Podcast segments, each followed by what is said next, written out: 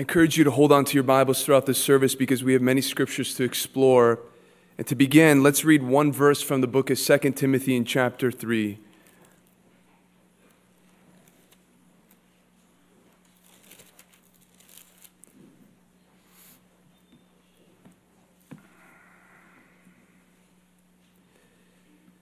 Second Timothy 3. And I, I would actually like for us to pray one more time. Is that okay? Can we just ask God to help us again? God, we are weak. Lord, we are really weak. I am weak. But Lord, we thank you that you promise that in our weakness, your, your strength is made perfect. And we ask that, Lord, we would know your strength as we endeavor to understand your word. And that, Lord, the ministry of the word would not just be delivered in human words, but by the power of the Holy Spirit. Lord, we need the Holy Spirit. You told us that He would teach us and He would remind us of all things. Lord, we pray that these things would not just be heard, that they would also be retained, and not just retained, but obeyed. And so, Lord, in this moment, lest this meeting be in vain, be ever present as you open the minds of the disciples to understand the scriptures. Would you do that in all of our minds? As you allowed your word to burn in the hearts of those two on the road to Emmaus, would we experience that same burning passion in our own hearts? Lord, protect this message from confusion, from stammering, from anything that would distract from the delivery of your will, of your mind. In Jesus' name we pray. Amen. 2 Timothy 3 2. For people will be lovers of self, lovers of money, proud, arrogant, abusive, disobedient to their parents, ungrateful, unholy. Today we continue in Paul's highlight reel of the shameful acts that will characterize mankind in the last days. And Paul, by the Spirit, mentions something after our last subject that may not be as gripping as other things on this list might be, at least on the surface level. Because after he speaks about being disobedient to parents, he highlights a peculiarity that is so important, so crucial, so profound, that to not spend a whole day to discover it and to understand it would be a great crime. He tells us after that children will be more rebellious, more resistant to authority in the last days, that there will also be people who will be ungrateful. That in the days leading to the return of Christ, more and more people will be ungrateful. And this is speaking much more than about a lack of appreciation that one man might show to his fellow man, though it may include that. The concern here, the seriousness, the severity of, of what Paul is saying is that there will be an absence of heartfelt gratitude toward God Himself. When the Bible mentions thanksgiving, its primary application is how we should relate to God. Because the Bible tells us that God is the source of every good, not some, not the spiritual stuff, but every good and perfect gift. He is the fountain from which all things flow. And so when he speaks about this sin, he is telling us that this is enough for a person to be judged. And the reason why I bring this up is maybe in your list of indicators of a decaying society, a lack of thanksgiving may not be on the top of it or on it at all. But what you and I will discover by the Word of God today is that this lack of thanks, this ingratitude, is actually one of the causes for the great moral chaos that you would see even on a nationwide level. It is one of the great dangers that people are experiencing in their own spiritual condition. And I want you to see and believe that through God's word today that something as simple as giving thanks can protect a soul from much. Something as simple as giving thanks is actually much more profound in the sight of God than you and I might imagine. And I want to say this that this lack of gratitude that will be more common, more shared amongst people in these last days is not just something that will be found among those who are far from Christ. I want to tell you today that it is something that can even be identified in the heart of a believer. And I want you to leave here being convinced that out of all the spiritual disciplines that you know of, we cannot forget the discipline of giving thanks. Because it will provide a grace to your soul that you cannot imagine. And perhaps you're not convinced, and I can imagine why. But I want you to see what God thinks about ingratitude. Ingratitude. Here's a place to consider. You have your Bibles, right? In Luke chapter 6, verse 35, here are the words of Jesus. When he instructs his people about how to relate to their enemies. Luke 6:35. But love your enemies. Love them. Love your enemies and do good and lend, expecting nothing in return and your reward will be great. And you will be the sons of the Most High, for He is kind to the ungrateful and the evil. For He is kind even to the ungrateful and the evil. Here's the thing that I want you to, to realize Jesus places ingratitude right beside the category of evil. If I were to ask you, what would, what would be a neighbor to evil? What would be something that you would say in the same sentence as being evil? Would, would being unthankful be there? Would lacking thanks be there? In Christ's mind, it is not difficult for him, for he is God and he is holy. It's not difficult for him to say in the same sentence, that God is kind to the unthankful and the evil. Paul does something similar in our main text. After he mentions that people will be ungrateful, right after that, he says they will also be unholy. Unthankful, and in the next breath, unholy.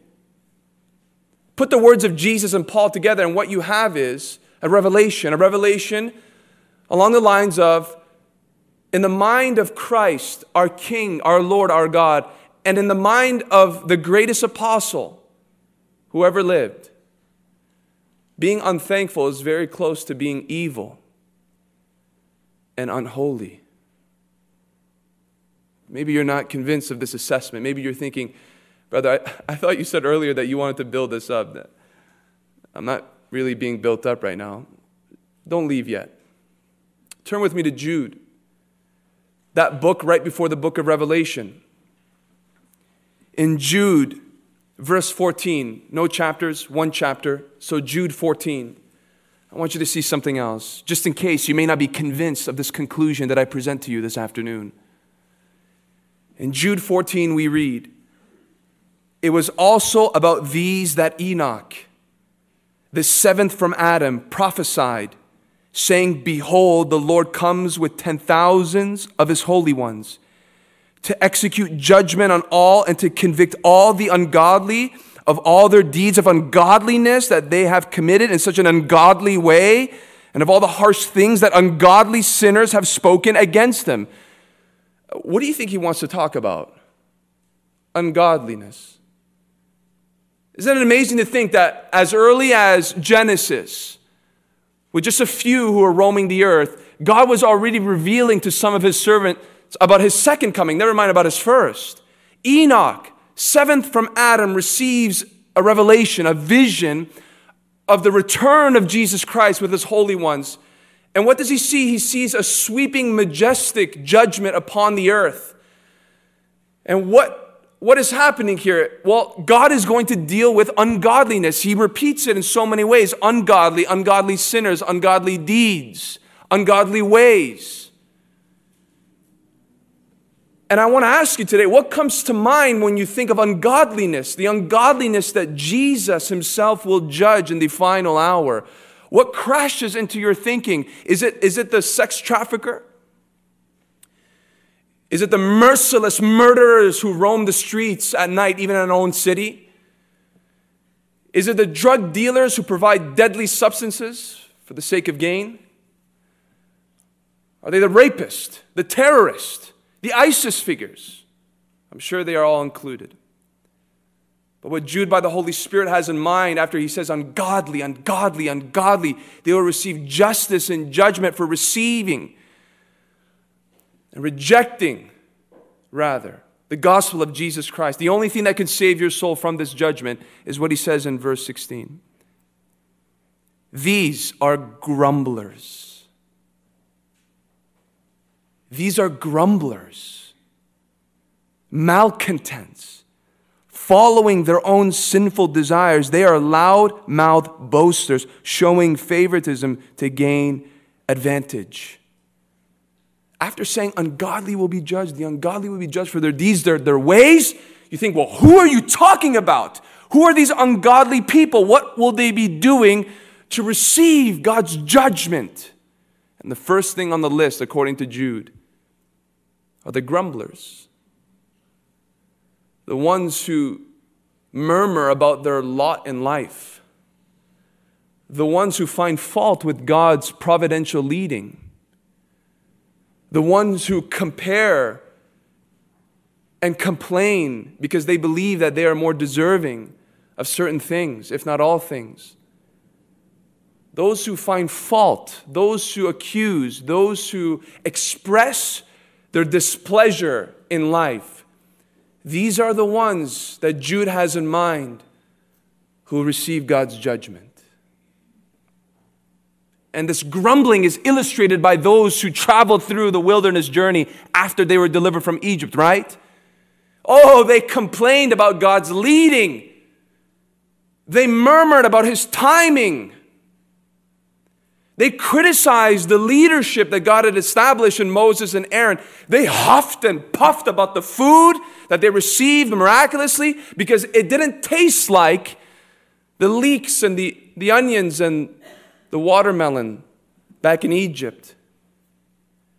And over and over again, you see this murmuring bunch, and you also recognize God's kindled anger and I want to tell you today that as murmuring, complaining, ungratefulness will multiply, God's wrath will, will manifest against such attitudes. It was not just in the Old Testament, if you think that we serve a different God from the Old Testament. No.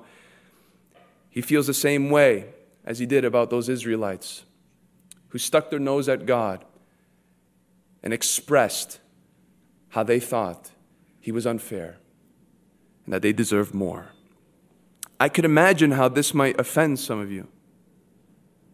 I can imagine how this might disturb you.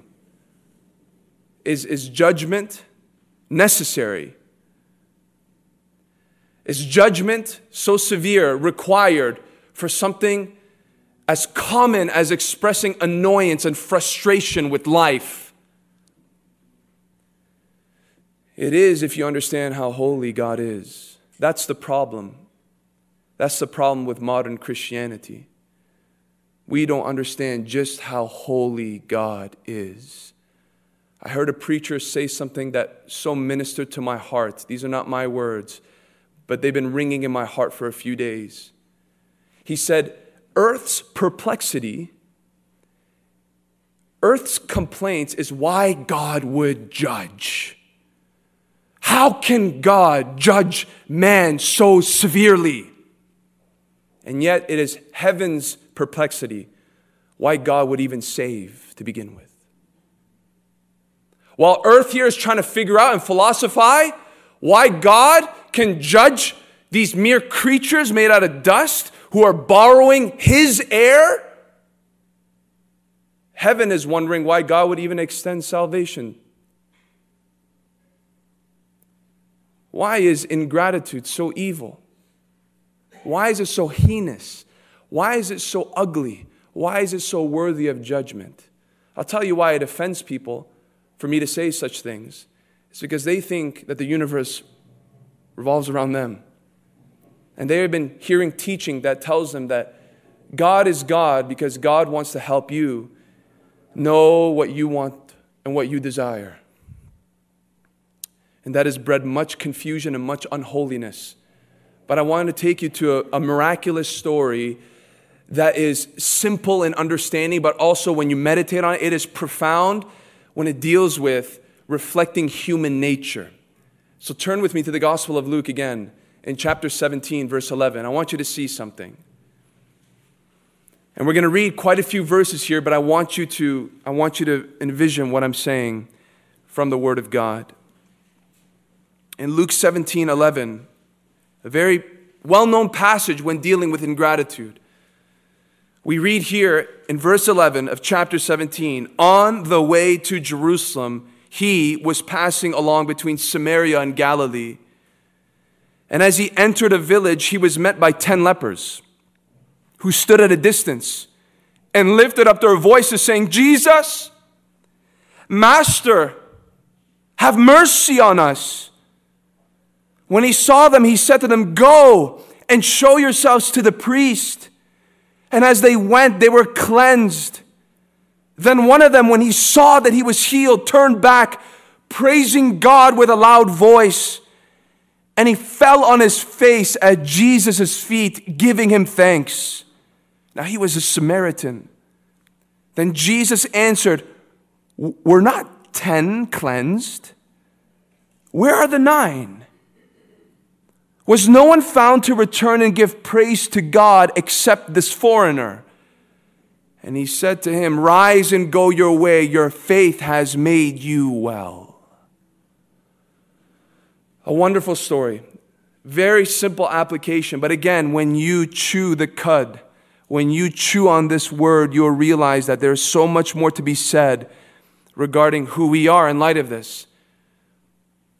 It is not uncommon to find men crying out to God when they find themselves in great need or in growing void. It is not a foreign sight to look to our fellow man and see that there is a familiar reflex to seek God and to request from God, nor is it a strange sound in our own hearts. We see that here, do we not? 10 out of the 10 lepers collectively in concert ask Jesus for something that they do not have. We need you to restore our flesh. We need you to heal us. We need you to restore us. And so it is that when it comes to crying out to God, especially when there is desperate circumstances, you don't have to look too far. But as we continue with the story, we realize that there is something else we are, we are taught about the fallenness of us. And that is this that while there was 10 out of 10 who cried out, who had a need, who prayed, only one praised. Only one gave thanks. The same eagerness we might have in asking God often outweighs the energy of our praise in response to his provision. This miraculous moment teaches us something, and it is this that if we honestly compare our petitioning with our praising, we will find very quickly that the former is much more alive than the latter. What am I trying to say? Let me, let me speak plain English. We are much better at praying than we are at praising. We are much more disciplined to cry out for a need to be met and to cry out with simple adoration. I was reminded by reading this story that this thanking God thing it has to be intentional. It's not something that comes natural to us, just like praying. Praying is not natural to us. Praying is something that we have to engage our will to perform. And oftentimes we have to fight our flesh to even do properly. And it is no different with praising. The issue is we theologically believe in Thanksgiving. We, we, we listen to verses about it, it's a call to worship. We understand it in the Bible, we understand it's there. But practically, I believe that many Christians do not understand that it's, it's supposed to be a training. It's supposed to be a discipline that's actually activated. All my life, I can tell you, I've heard many sermons on prayer many, many books read on the importance of praying, and rightfully so. I believe that's a great neglect as well. But I cannot really pinpoint to a moment where, where I heard something that taught me the necessity to not pray only, but to praise. To praise God, to thank God. And here's one of the results of this lack is that we have bred Christians who have limited their communication to God simply in asking Him for stuff and not just communing with Him and loving Him and exalting Him for what you already have. That's not a small thing. That's not just like a suggestion. That's not just something that we should wear as Christians because that's our duty. No, there's much at stake here. There's much at stake here. Makes you wonder, huh? Why didn't the other nine come back? Why, why didn't they follow suit? Why, why, why were they not caught up in rapturous praise and explosive thanksgiving? Why was that lacking? Why was 90% not there? Let's not be quick to condemn them, shall we? Because how many times have we been so lost in our blessings that we forgot sight of the blesser? How many times have we got so distracted while swimming in provisions that we forgot that He is the fountain by which all these things that we are relishing in come from? It's interesting to note the thought process of this man in verse 15 of our text, how he came to this realization. Look at it again in verse 15. Then one of them, when he saw that he was healed, turned back, praising God with a loud voice. Oh, I can imagine it. This miracle is so special because it demanded their faith. He didn't say, You want healing? Here's your healing. And they saw the spots and the rotten flesh disappear. He said, Go and show yourself, which was according to the law. And as you're walking, you're going to be healed. They took his word, they walked, and as they were walking, I could imagine the sight of this set of lepers. That their spots, maybe one by one, were disappearing. Maybe even some parts of their body being restored, I don't know. But what we are told about one of them, what we are told about one of them is that when he saw that he was healed, when he came into contact with the reality that the miraculous had touched him, his mind raced back to Christ. That the initial thought that came to him in that moment was God made this possible. And that is the essence of thanksgiving. The essence of thanksgiving is that it crowns God as the sovereign source of every good and perfect thing. I'm telling you, everything as common as the hot meal that you enjoy in your warm home to the miraculous provisions from heaven for the most unlikely cases. Thanksgiving crowns him, it exalts him, it identifies him. I can imagine what was flooding the minds of these other lepers. You got to remember what it was like to be a leper. You were an outcast, you were kicked out. You watched the normal world from a distance while you just stood there and rotted to death. And so I can just I can sympathize with them that as they're receiving this healing, Oh, we can be normal citizens of society again. We can go to the market. We, we, can, we can go to, to the lovely parks that I once knew. I wonder if some of them thought, I can finally embrace my wife again. I haven't held her in so many years, so many months, so many weeks. Oh, I can't wait to embrace my spouse. Perhaps the others who thought we can resume building memories with our children for all this time, all we can do is wave at them from a distance as they travel to school with their, with their mother. I don't blame them for being so excited.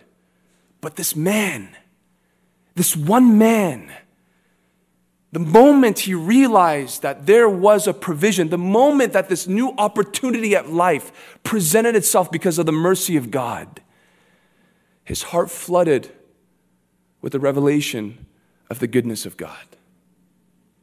God. And because of this, he comes back.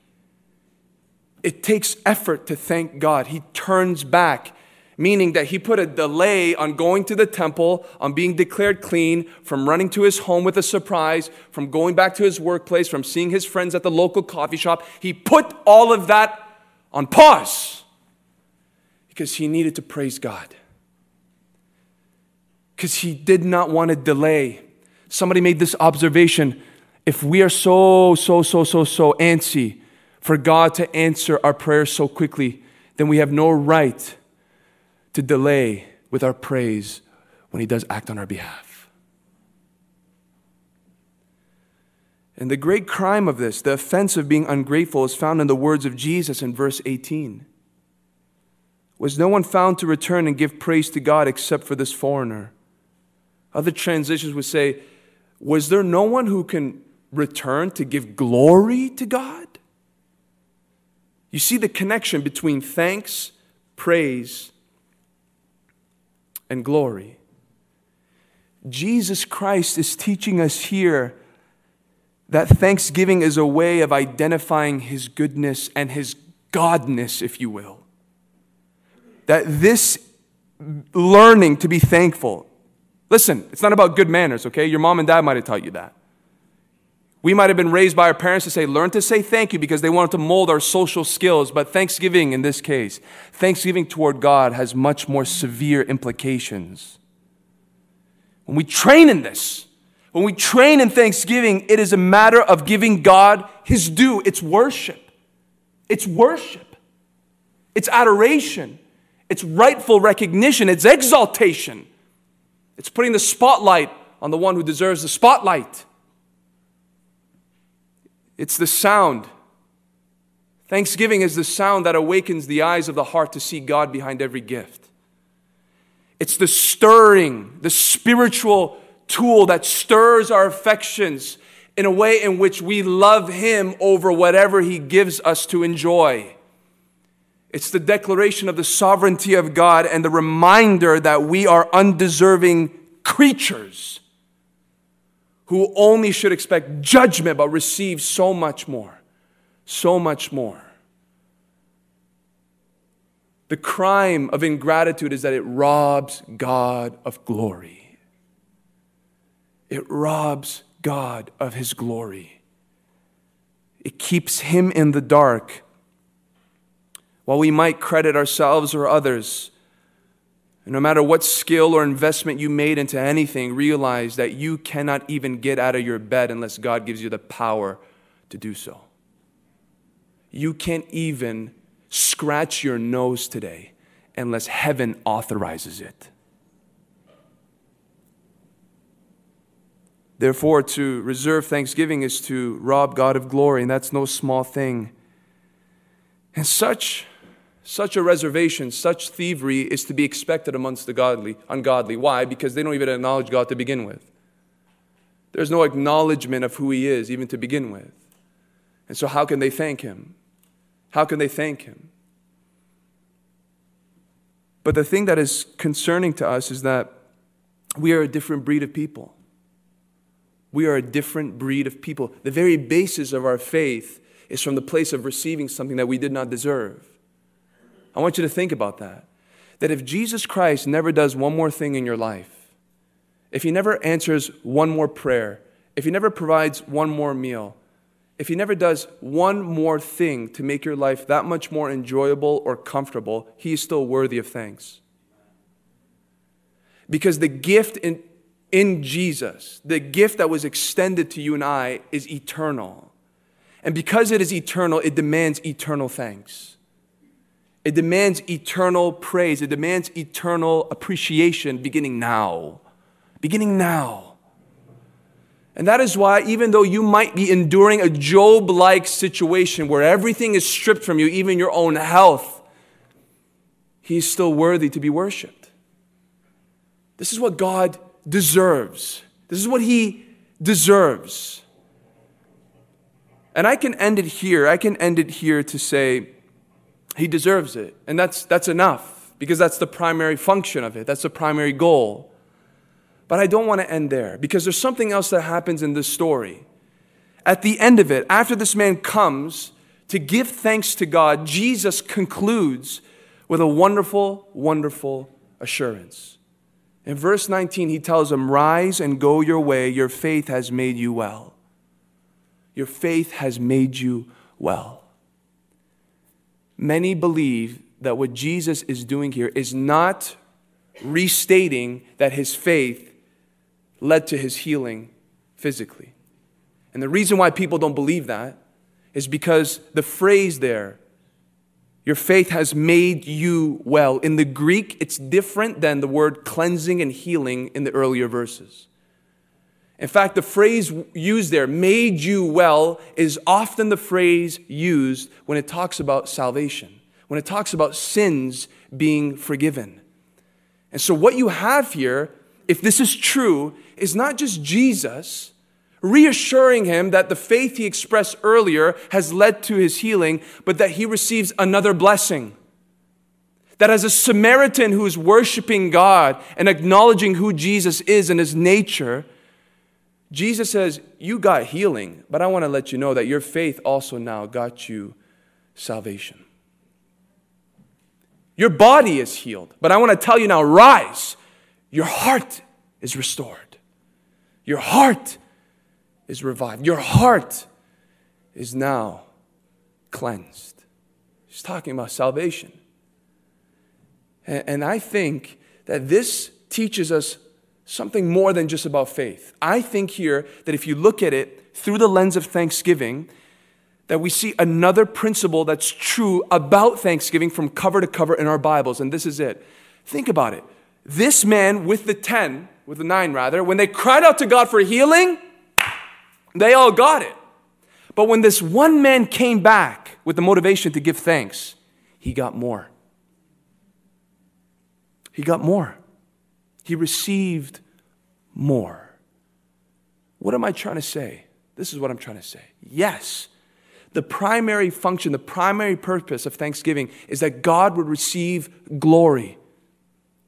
But just like many of the commands of God that are God focused in their goal. As we give thanks, something happens to us as well. As we give thanks, there are benefits that shower on us as a result of showering praise on Him.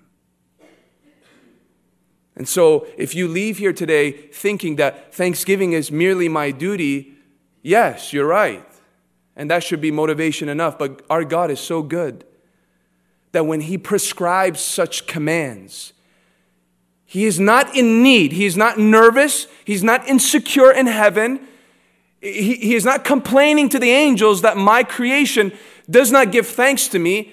He is sufficient within himself. But when he prescribes such things, he knows you need this. You need this.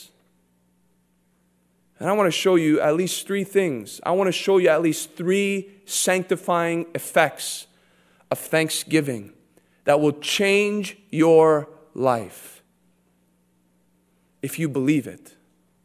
You've heard, I'm sure, most of your Christian life pray because prayer does this and it does that and it will change your life. It will anchor you, it will protect you, and that is right. But I want to now bring to your attention that if you implement the discipline of thanksgiving, it's not natural to you, my brother. It's not natural to you, my sister. It is not natural to me. It's not. And if we're just going to wait for waves of emotion to cause us to be thankful, we are as doomed as if we were waiting for some motivation to pray every single day. It has to be by faith. It has to be something you actually actually do intentionally with, with mindfulness, where you pause and you give thanks. It sounds childlike. I didn't say childish. It sounds childlike, doesn't it? That's how often God works when it comes to his commands. It demands childlike faith. And you grew up with parents, I'm sure, that told you when to say thanks. Never forget to say thanks. And your Heavenly Father today wants to teach you how to give thanks. I want to show you sanctifying effect number one when a believer implements thanksgiving in his life. Number one, thanksgiving is a remedy that rescues us from anxiety. Thanksgiving is a remedy that rescues us from anxiety. I'm sure if I asked you if you're an anxious person or you experience anxious thoughts, 98% of you would lift your hand. But I want to show you the cure, the prescription. It's found in Philippians chapter 4, verse 6 and 7. Philippians 4 6 reads, Do not be anxious about anything. Do you think he meant anything, or do you think the Greek means something else? I think he meant anything. Single people, don't be anxious by the fact that you're single. Right? Pandemic pressured people here. Don't, don't be anxious about the future of your job. Don't be anxious. Don't be anxious about anything. There is nothing in this life, no matter how severe or dangerous or threatening it may be, that deserves your anxiety. Do not be anxious about anything. Well, W- why? But, so here's the instruction in everything. Do you think it means different in the Greek? Or do you think everything means everything? I think it means everything. But in everything, by prayer and supplication, with thanksgiving, let your requests be made known to God. And here's the result. And the peace of God, which surpasses all understanding. Many people have difficulty understanding the Trinity. It it, my, my mind can't understand how it works. One being, three persons, one in essence.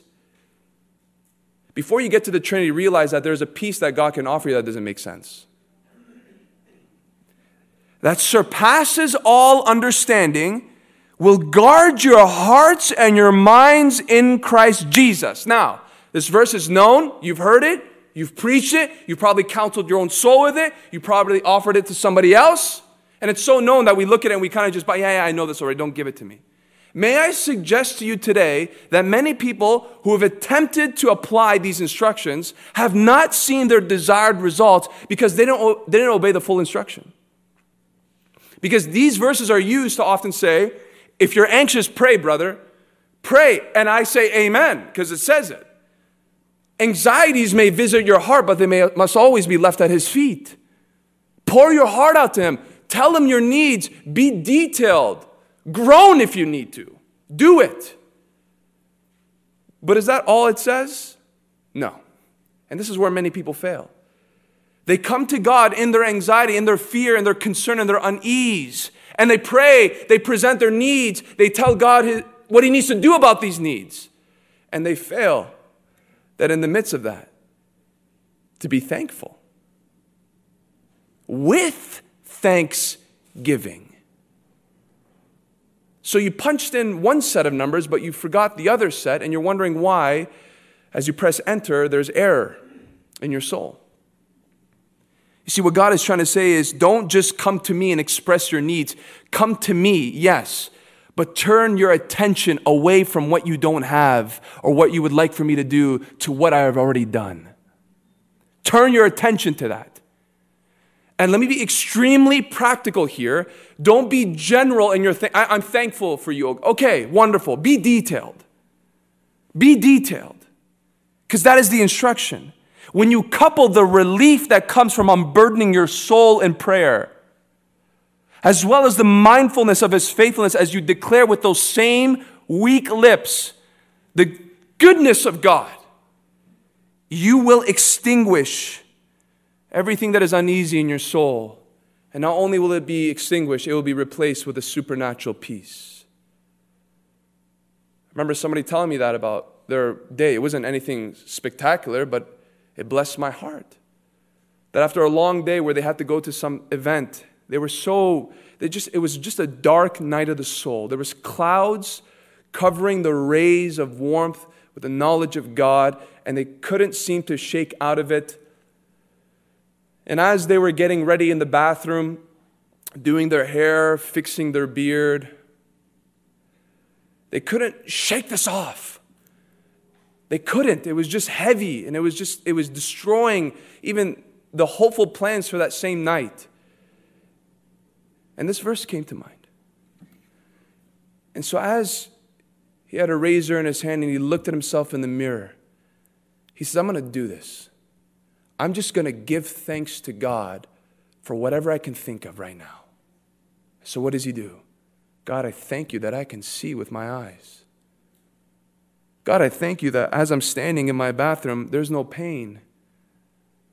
I'm not bound to some bed. God, I, I thank you that, that I have a church family that loves me, that loves God. Lord, I, I thank you that, that I can be comfortable in this house and everything is functioning just fine. And as he began to list these things, the rays of God's life penetrated through the clouds that covered his soul. And he found himself being able to worship. Without gifted musicians, without the right worship track playing in the background, without anything other than the simplicity of the sacrifice of praise, listing the different blessings that he could identify, and it rescued him it rescued him and it put a fresh step into him. It's the remedy. I've heard of a preacher because of the, the circumstances of his own body. He had, a, he had a strange voice that made preaching very difficult because people would laugh at him with his voice. And he learned this principle of sacrifice of praise. And so he made it his duty that every single morning before he would step foot on on the ground, on the floor, he would spend 10 minutes just thanking God, thanking God for different things. He would not begin his day otherwise. I'm not saying you need to do 10 minutes. All I'm saying is if you thank God enough, intentionally, with mindfulness, I thank you, God, God, I thank. No, no, no, no. You calculate your thoughts. You will know a deliverance from dark nights of the soul.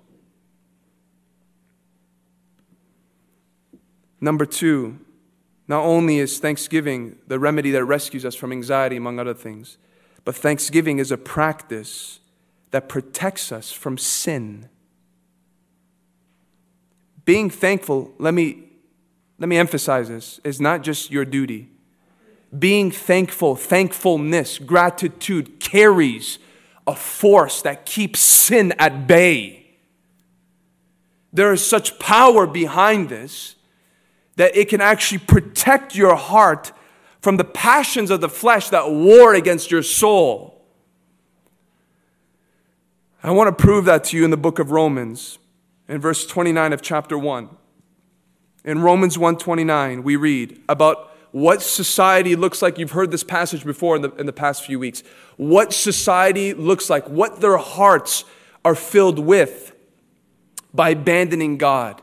And here's what people are filled with. Notice, filled, not visited by, filled with. They are filled with all manner of unrighteousness, evil, covetousness, malice. They are full of envy, murder, strife, deceit, maliciousness.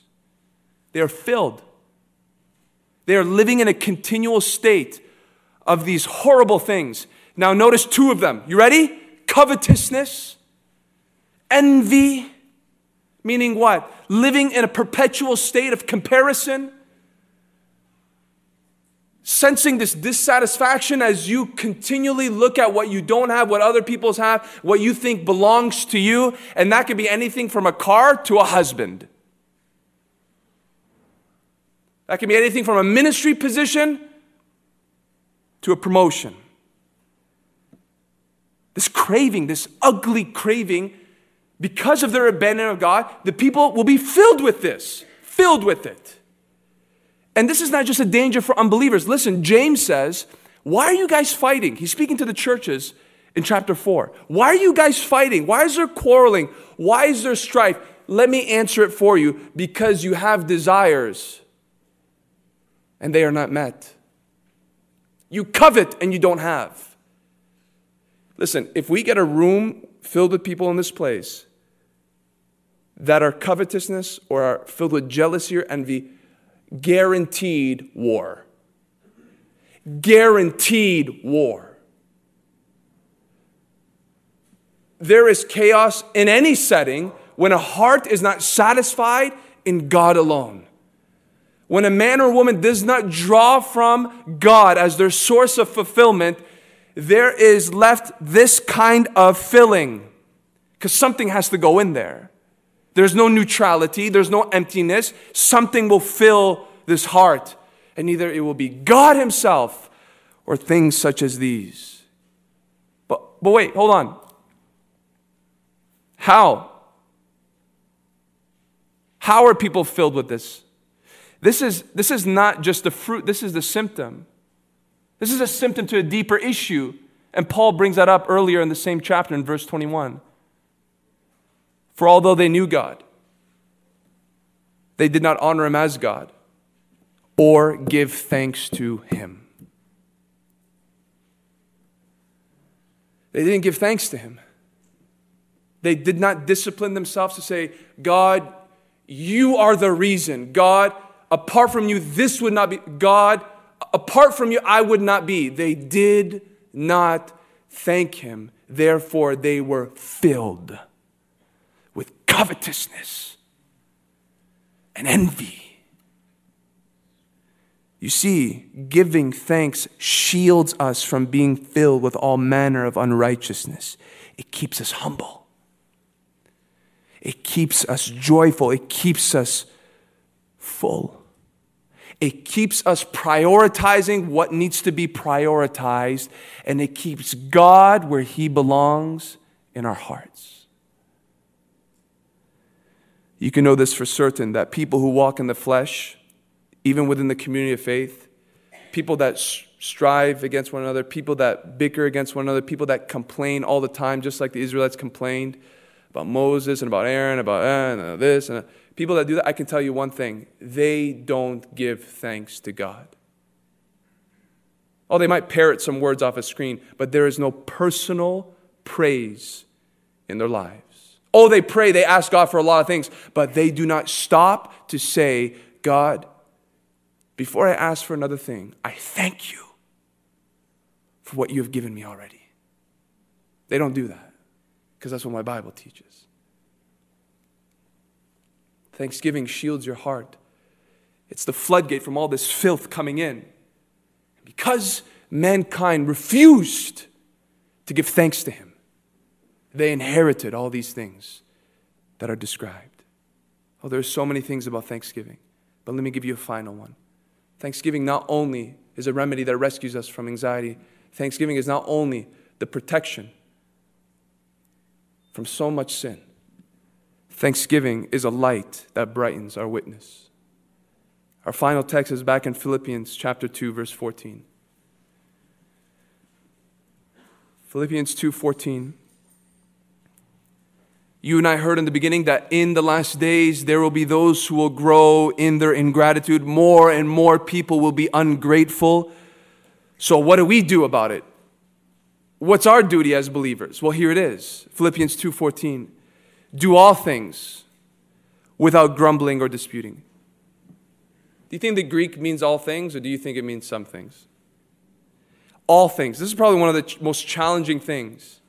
Most challenging Christian disciplines. All things without grumbling or disputing. God, why can you leave room for some things? All things. Because there's something at stake. That's why.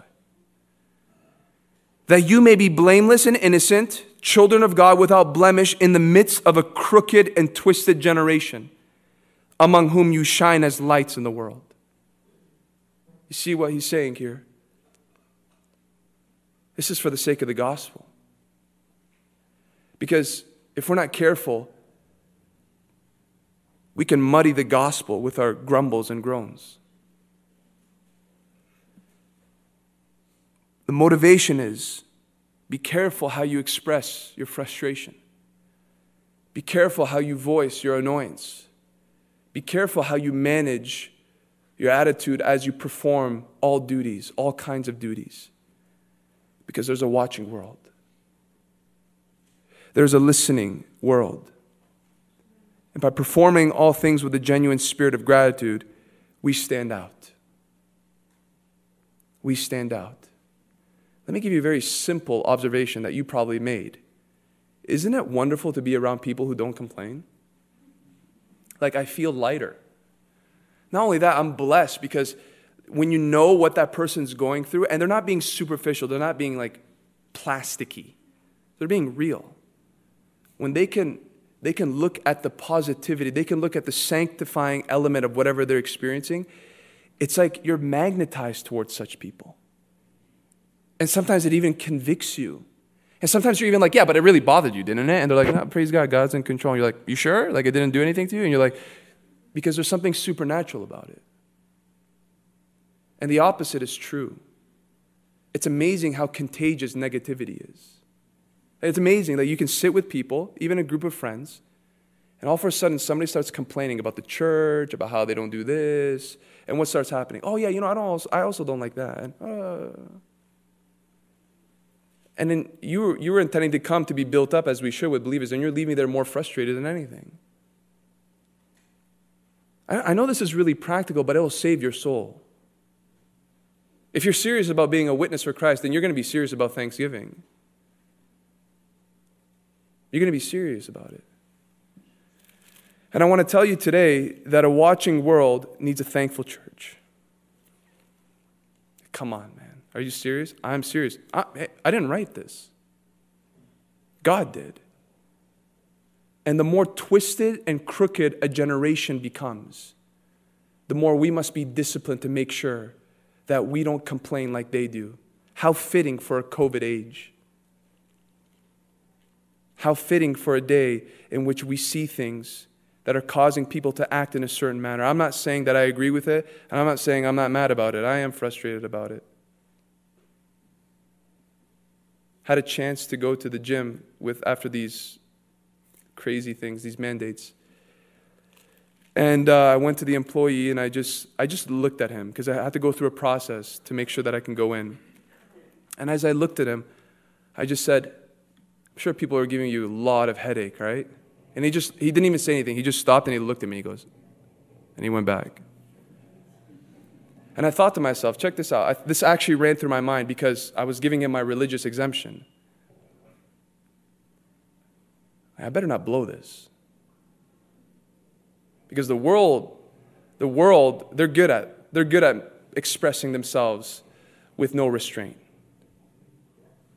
But this guy knows that I'm coming in here and, and there's my faith is involved to why I don't do this and I don't do that.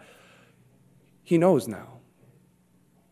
He knows who I am. Every time I come in and I give my barcode, he sees religious exemption.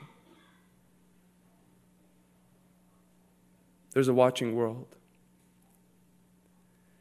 And Thanksgiving is not just for you and me, it's for people to be convinced that the gospel is enough. Thanksgiving is for people who have no one to thank, to see that we actually believe in a God who is good and who is perfect and who supplies all our needs and who is our salvation. And if you think I'm pointing the finger at you today, you've heard it right. There are three right back at me. I thank God for the Holy Spirit, or else we're doomed. We're doomed even in Thanksgiving. But I can tell you this He is our helper. And if you, by faith, just as though I preached on praying on different occasions, if you, by faith, will say, I'm going to apply this to my life, I have no doubt in my mind that you will be a different person. I have no, my, I have no doubt in my mind that you will be saved from much unnecessary harm. Let's give thanks.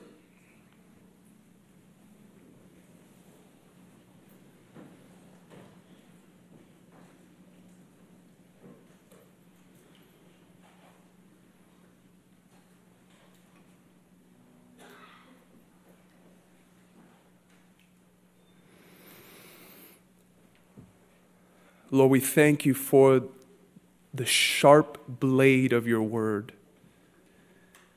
We thank you, O oh God, that your prescription is for our good. Heavenly Father, let the world be ungrateful, but may it not be found in us. Teach us to praise, not just to pray, but teach us to praise. Teach us to specifically sanctify certain moments of our day to give you praise. And as we do that, Lord, protect us from legalistic attitudes, protect us from, from not knowing the joy of this process. Lord, we are grateful to you. Apart from you, we are nothing, and we have nothing. Lord, we thank you. We thank you that you are for us and not against us. And we thank you, O God, that you have primarily saved our soul from hell. You've saved our soul from your wrath. That we have eternal life with you forever. We thank you. We thank you that we have more than enough resources beyond for the need of survival, we are now swimming in enjoyment and in comfort and in opportunities and in toys. We are thankful. We are thankful that we have friendships in this place. We are thankful that we can worship you without any threats for our lives. We thank you that we'll get into cars in the next couple of hours and drive, and we don't have to walk three hours to get home. We thank you.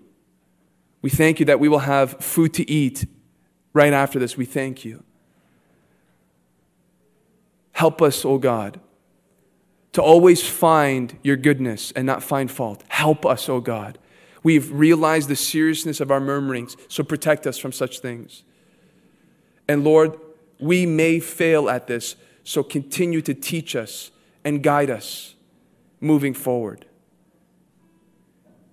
And Lord, as people come to this church, may they find a grateful people, filled with contentment, filled with joy, satisfied in God and in God alone. We want to worship you in thanks for your goodness. In Jesus' name we pray. Amen.